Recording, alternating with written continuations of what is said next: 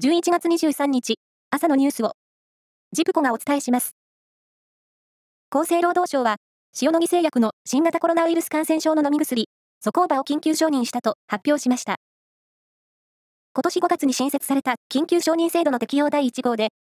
軽症者が利用できる国産の飲み薬が初めて実用化します。長岡文部科学大臣は、世界平和統一家庭連合、旧統一協会に対して、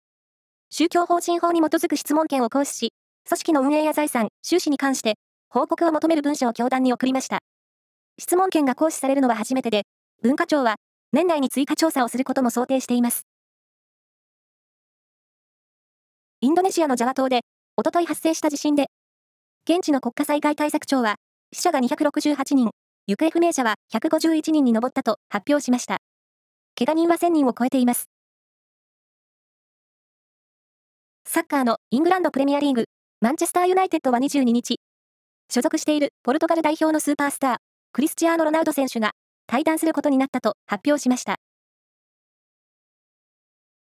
サッカーのワールドカップカタール大会は3日目の22日、1次リーグ D 組では、デンマークとチュニジアが0対0のスコアレスドロー、C 組のメキシコ対ポーランドも0対0で引き分けました。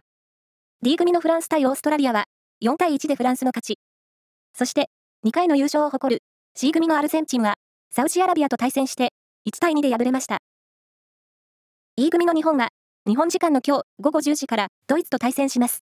記者会見したキャプテンの吉田麻也選手はサプライズを起こせたらと語りました。以上です。